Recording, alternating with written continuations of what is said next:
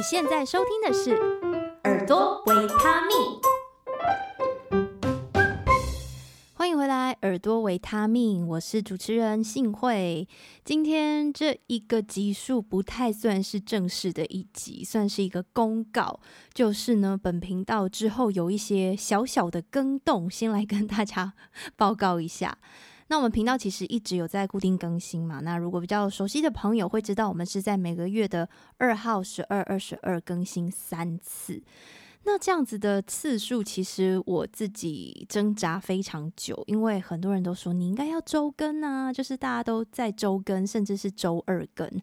然后这样子的速度好像就是有一点点慢。不过我觉得这是符合我目前生活还有工作各项代办任务当中。一个我觉得比较适合我步调的次数，但是呢，这个次数在下个月开始要再减少了。我们预计从四月开始改成每个月的第二跟第四周的周二来上新的集数，所以以四月份来说的话，就会是在四月四号还有四月十八号这两天会上新的集数。那为什么要再次的减少呢？嗯，我希望这一次的集数减少是一个暂时的事情，原因是我目前正在筹备我自己的工作室，那我预计工作室会在四月的下旬开张，也就是到时候我会开始正式的吃自己。那要吃自己的话呢，就要先想好一些宣传的手法嘛，所以我也在筹备我自己的 YouTube 频道。那它也会是在四月下旬，或者是最慢五月初会开张。那我现在要产出的内容其实变更多了，除了 Podcast 以外，那 YouTube 我也预计可能要更新个三到四次，还在考虑。那根据这样子的创作量呢，我觉得 Podcast 可能暂时会先收拢到一个月两集。但是如果说这些事情啊，以后我越做越上手，然后产出的速度也可以更快，或者是我想到一些方法可以去串联我的 Podcast 跟 YouTube 频道，那也许未来会再恢复，甚至是增加更新的次数，这一些我都还说不定。但是。嗯，我想要调整成是最符合我自己生活的节奏，这样子我才可以长远的把这些事情做下去。所以，如果你有什么好的想法，比如说你在 Podcast 想要听到什么，或是你在 YouTube 想要看到我拍摄什么样的内容，其实都非常欢迎你可以到 FB 或者是 IG 找到我，然后跟我说。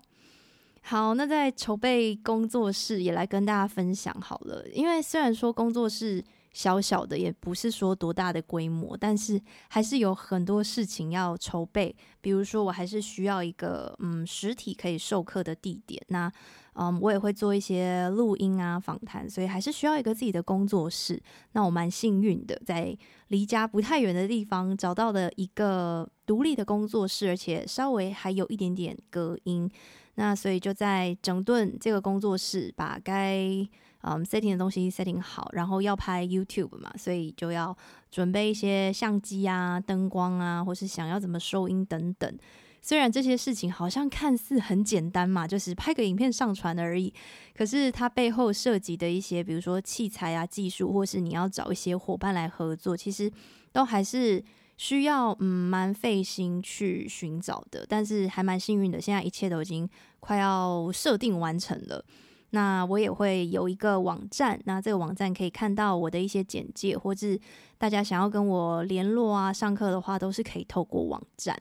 所以呢，目前就是在积极的紧锣密鼓的 筹备这些事情当中。好，那